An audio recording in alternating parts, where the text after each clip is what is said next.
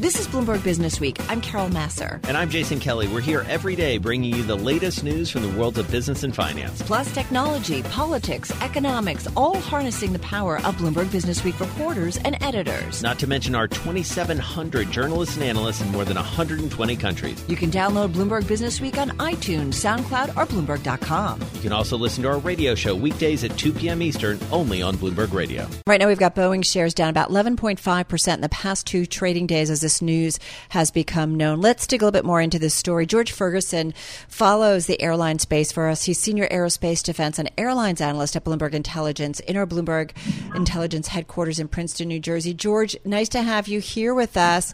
Um, assess the situation as we stand because I think most folks would say, most regulators would still say there's still a lot to be known about what this means for this Boeing jet. Yeah, I think there is. You know, I think uh, where we are is we still don't even have uh, the Lion Air crash investigation fully completed, and so there's still, I think, a lot to learn about what's happened.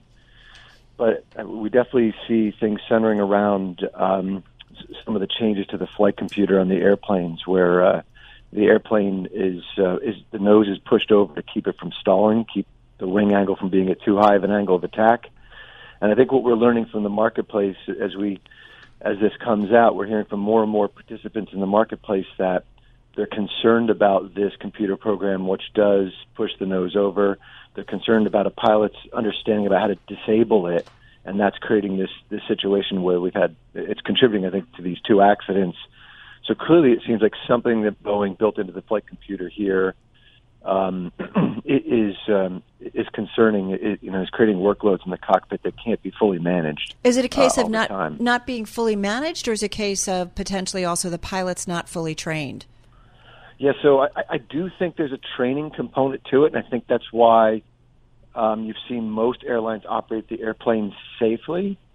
But um, but I think we're starting to hear as well from the from the, some of the U.S. pilot unions and such that they're concerned that the airplane is getting pushed over during phases of flight that are critical, you know, takeoff, uh, where you're managing a lot of other things in the cockpit. And, and so even these U.S. unions are concerned about the level of workload in the cockpit, at, you know, at these times. So I think there's a training issue here, but there's also a bit of a design issue where, where pilots just think this is, you know, this this was designed incorrectly, perhaps. And so, George, help us understand the decision making that's happening at the airlines and at the regulatory level in terms of whether to fly these planes, which obviously many or, or allow these planes in in airspace in various countries and regions. Uh, have you been surprised at the way that this has played out so far? I, I, I have been. You know, I really thought that when the FAA came out last night and said, "Look, we're not going to ground the airplane, but." Uh, we want the software fixed by April. I thought that would be enough for the rest of the localities in the world, uh, but um, but clearly clearly not. Um, I think the FAA may be looking at sort of U.S. airline experience, and again, we're not having a problem with it. And a lot of these airplanes are being flown in the U.S. at carriers like Southwest, and they seem to be managing managing the challenge with this flight system, you know, fine. Um, but look, I think there's a little bit of a you know, of, of a quick reaction uh, globally. And I think where some mm-hmm. some countries just don't want to deal with it. They don't want to have to manage the fact that they don't know what's going on with this airplane yet. They don't want their citizens don't want to fly it. And I think it's a little bit easier for them to say because there's not as many operating in their markets. Hey, we're just not going to let this airplane fly in our market. How long is this? It's not good news for Boeing. Right. How long? How long has this plane been out there?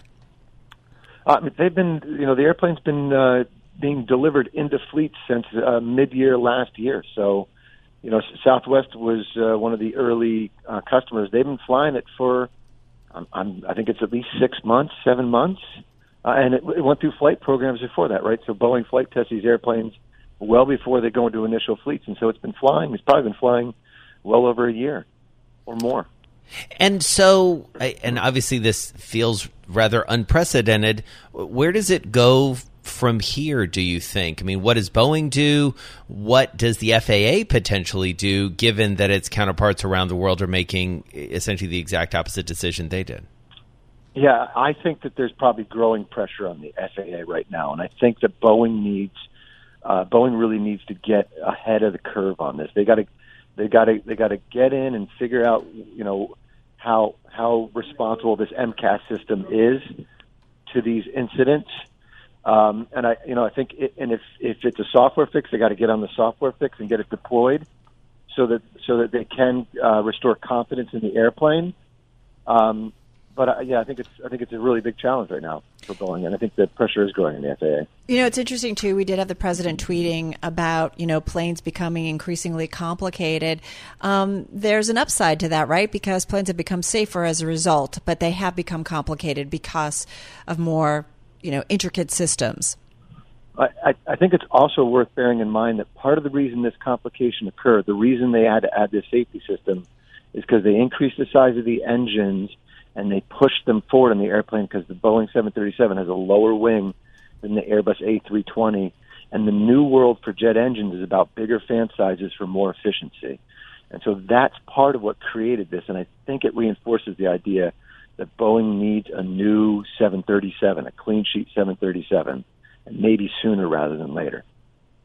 George Ferguson is Senior Aerospace Defense and Airlines Analyst for Bloomberg Intelligence, joining us on the phone from BI headquarters down in Princeton, New Jersey. We know it's a very, very busy time for you, George. We really appreciate you spending some time with us. We have a lot of House lawmakers seeking an FAA briefing on this uh, crash. Uh, a lot of uh, lawmakers uh, in the nation's capital talking about this. So we'll continue to track it and, of course, bring you updates as they are known. In the meantime, the stock is down about 5.8%, was down as much as 8% in today's session. Uh, at this hour, a loss, as I mentioned, of almost 6%, $376.53 a share, but it is down, uh, Jason, about 11.5% in the last two days. Stock still up about 17 percent here in 2019.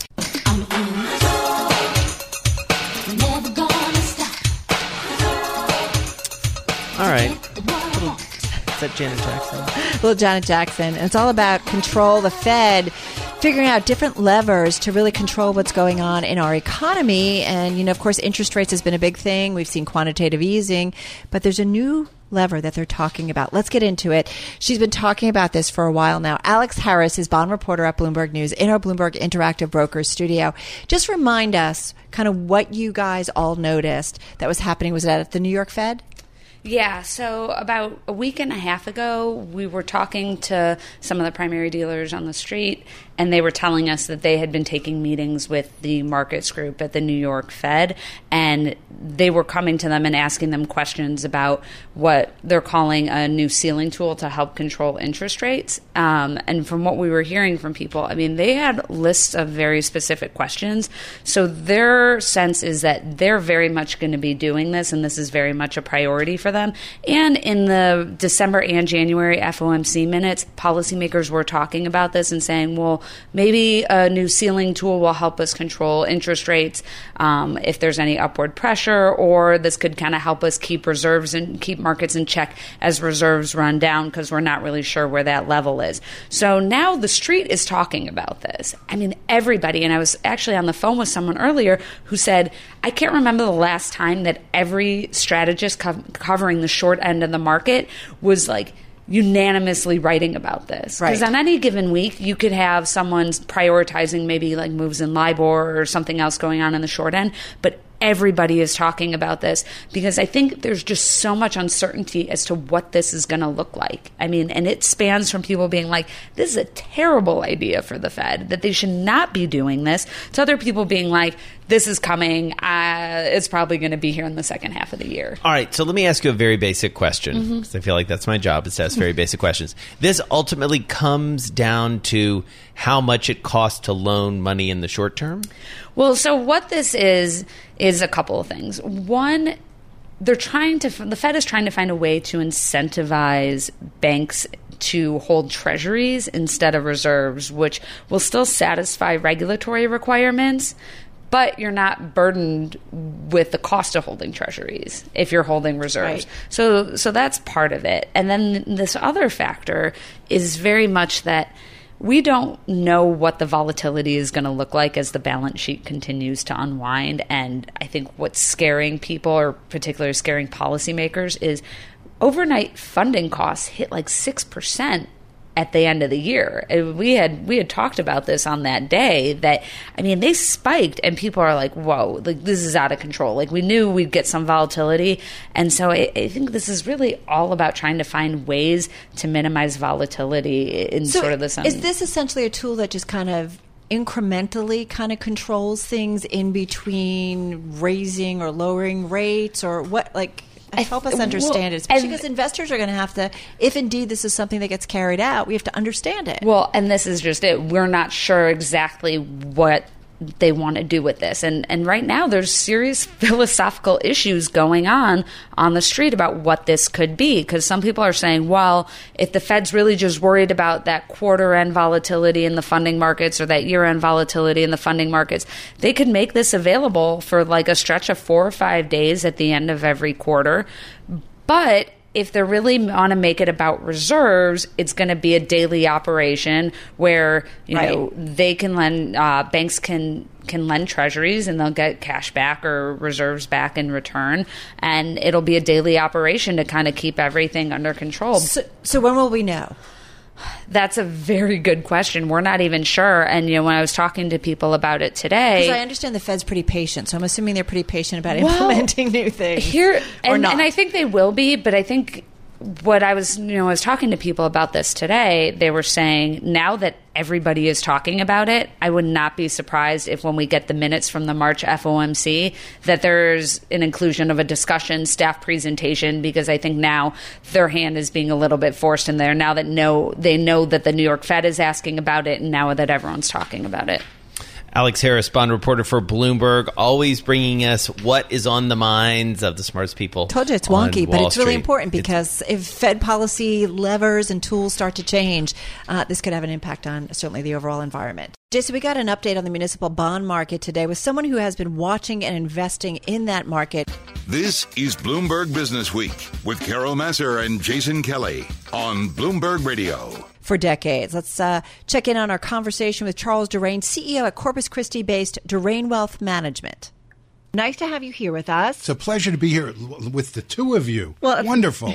Um, talk to us a little bit about the muni market and what you're seeing overall. What are some of the interesting trends right now? Well, the muni market's been very strong this year. We've had a lot of calls. We've had a, a lot of bonds which have matured.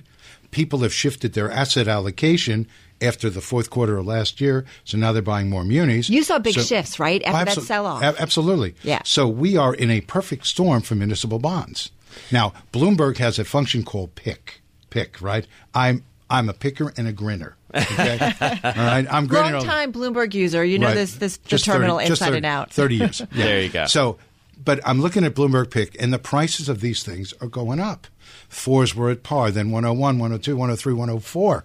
It's like somebody's making a lot of money. Okay, but it's the perfect storm of people shifting asset allocation, new money because it's the beginning of the year, plus the Puerto Rico deal. Okay, people are selling a lot of those Puerto Rico. So let's talk about Puerto Rico because okay. that obviously has had a lot of uh, political attention, to say the least, but also a lot of economic attention, a lot of investor attention as well. What's the latest from your perspective? Well, the latest is I've never really seen a disaster of this kind of proportion before people who had one security, let's just say JGP Force, those were the sales tax revenues, got 14 different bonds for their one bond. Wow. Wow. And and it looks like that they were overweighted the zeros. There were coupons, taxable and non-taxable, and then there are the cabs, which are zeros.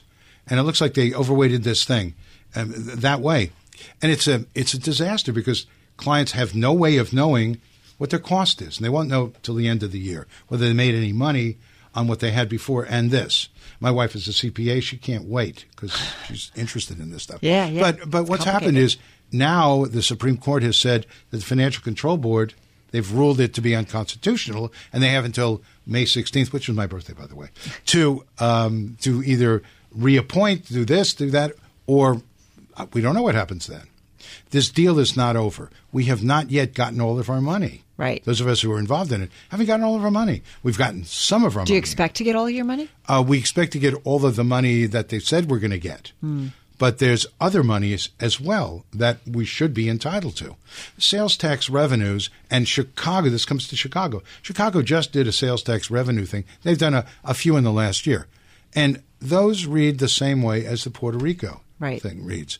So if Puerto Rico people only got 93 cents and, and 56 cents, why would you want to own a Chicago bond where if something bad happened, now there's a there was no precedent for giving people less than 100 cents on the dollar. Well, now there is. So this really concerns me. And in fact, I'm watching Puerto Rico bonds and I'm watching Chicago bonds as well.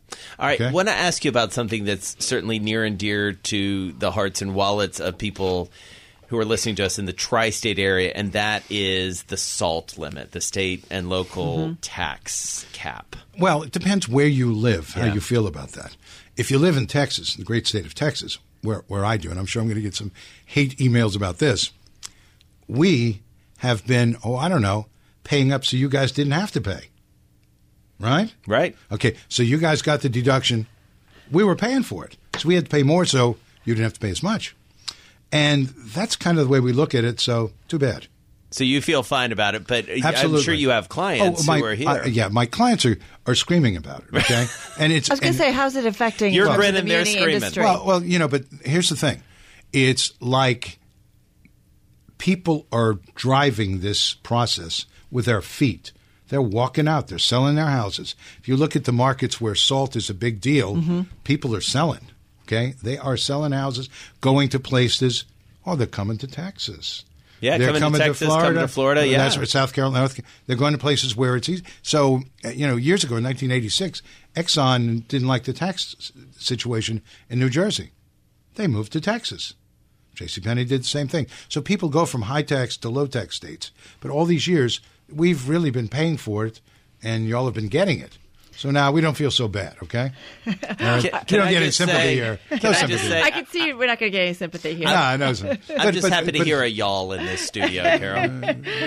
Well, it's interesting though because it certainly is in, in, impacting some of the tax re- revenue. There was a statistic I came across: the main tax revenue for U.S. states declined by an average of almost two percent during the last three months of 2018 from the same quarter a year earlier, and that's the first drop since the second quarter of 2016. Right. So, what does this mean? I mean, throw that in. Throw. How about Amazon? How about Seattle? How about Seattle? There's this an interesting story on the Bloomberg today. Yes, the Seattle story is very interesting. There's a lady who works for Amazon. Who's, her apartment's been on the on the block for I don't know Right. a while, and she keeps marking it down. Well, Seattle's one of the hottest real estate markets. Supposed to be the hottest around. real estate market. So what's Right. going on? What do you So, make of that? I think people are leaving. I think people are leaving. Anytime a market gets soft, people are leaving. They're selling and they're leaving. They're going to a place that's easier to live, or they're moving. They they may be you know. 10 miles away from where they are right now. Mm-hmm. They buy a cheaper place, they get twice as much. Maybe they have children all of a sudden. Right. And they don't want a, a two bedroom apartment downtown. They want a four bedroom house. well, there's And a so tipping point, right, things. in terms of prices. That's there's at some point that people say enough is enough. But what, think about what it does to municipalities. Yeah. Particular specialties, municipal bonds. And so if people are moving out and prices are dropping and you have less revenue from taxes because of that, what happens to municipal services? So it's an important factor. All right, we've just got about 40 seconds left here. What about cannabis, that market? I mean, there's a lot of states betting ultimately about the, the tax revenue that's going to come in from that. How do you see it?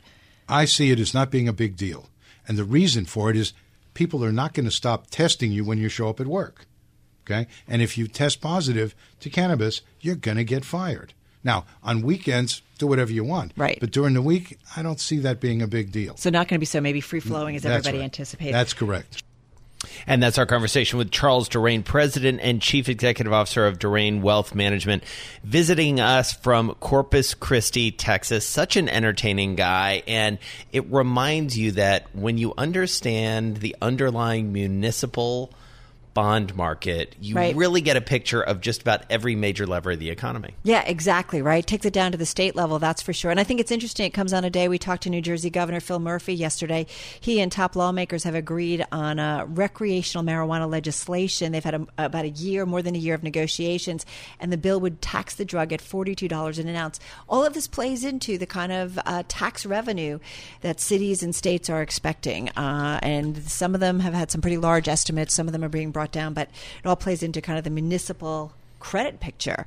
Uh, so it's important uh, issues to talk about. And also, it's interesting to hear some of his thoughts about where Puerto Rico goes from here, because as we know, there are a lot of folks. Speaking of folks who've moved, you know, people who have moved to Puerto Rico for some of that uh, much more favorable favorable tax treatment, some hedge fund managers, private equity managers among them, some folks we talk to on a pretty regular basis.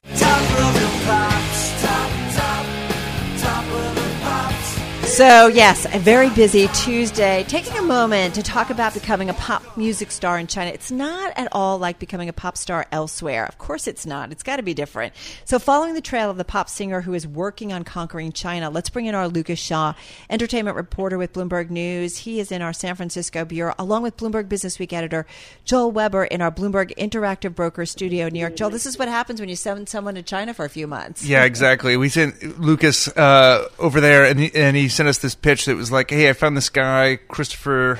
Uh, I think we should do a story about him." And we were like, "Who? Who did you find?" Yeah. So who's Christopher Lucas? Uh, Christopher is a 27 year old guy from from Denmark. He was initially introduced to me uh, by Warner Music Group. They kind of pitched him as the Danish Justin Bieber, uh, and he is you had us. You, know, you had us at Danish Justin Bieber. Yeah. blonde hair, blue eyes, good jaw, kind of women everywhere would would naturally fawn over him and he became a big star in Denmark several years ago. Tried to cross over into the other big markets in the world, Germany, UK, US. Uh, didn't have much success and in some cases never even got to try. Uh, and then by some initially by some sheer stroke of good luck, uh, had a song that was at the top of the charts in China and has spent the past 4 or 5 years trying to prove that you can become a global pop star by going to kind of China and Asia first after your home country instead of going the normal route of, of Western Europe and the U.S. And and why do you think he managed to be the one who kind of broke through?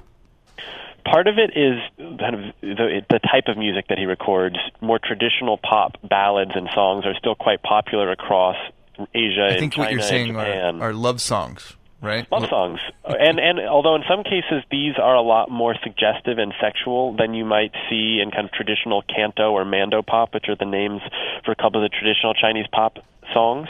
Um, and then he also just worked it. You know, the, the the main rules for anybody trying to go to China and break it as a music market are that you have to start from scratch because there's no Instagram, no Twitter, no Facebook, none of the in- traditional internet that, that you know, and you have to really embrace local culture and tour cities that your Bruno Mars and Adele's might not want to go to. I'm just going to say tracks from his recent album include Naked, Baby Making Interlude, and All About Sex. There you have it. yeah. Those are the songs. I, I would say those are more suggestive Yeah, than uh, one might normally be used to. And what's interesting, too, is that the Chinese market has not been so friendly, Lucas, uh, to say the least, to some well known Western bands.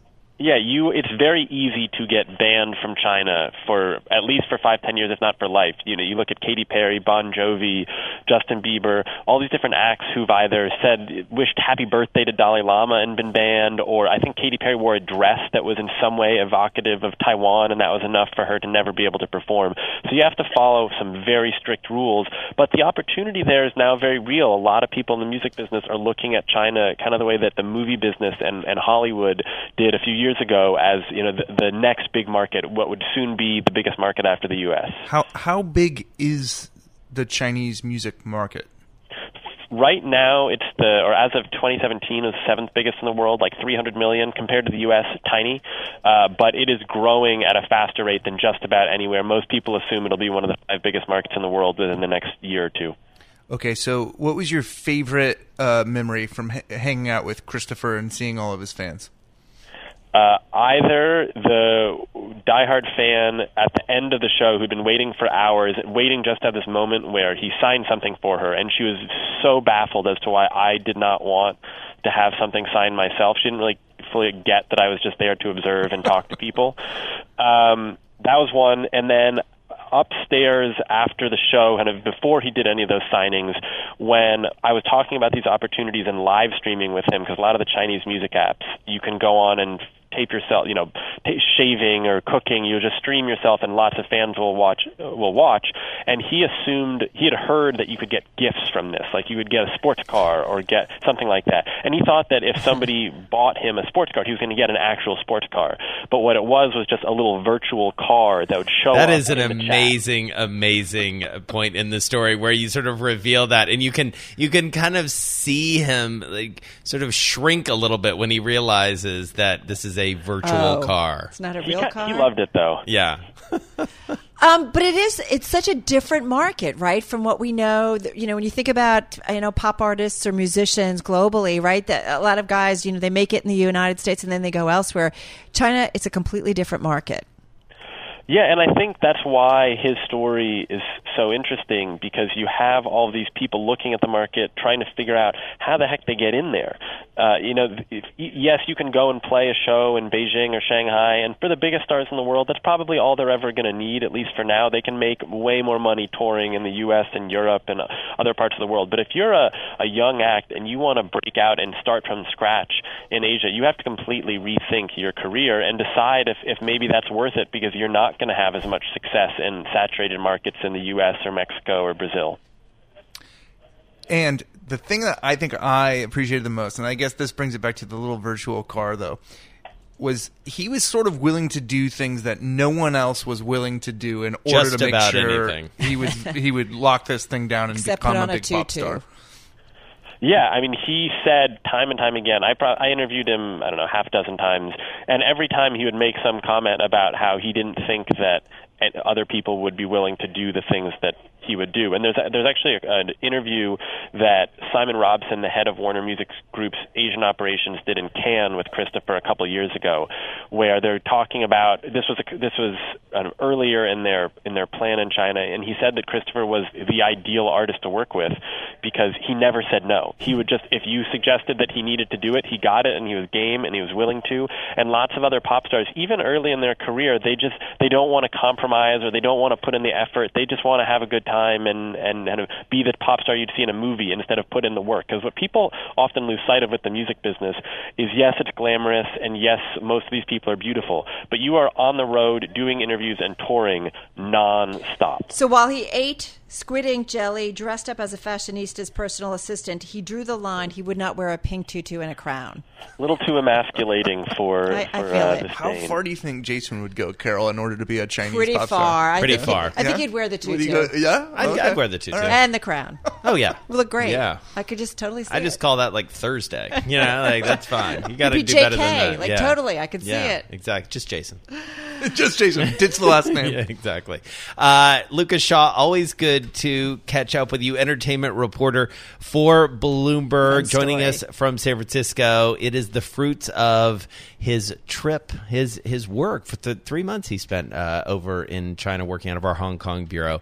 Uh, one of our stars. And the story featured in the upcoming issue of Bloomberg Business Week magazine out later this week. You can read it now on the Bloomberg and at Bloomberg.com. I'm driving in my car.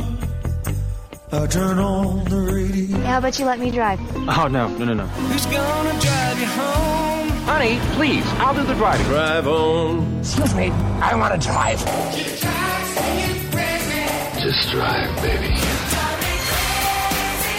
It's the question that drives us.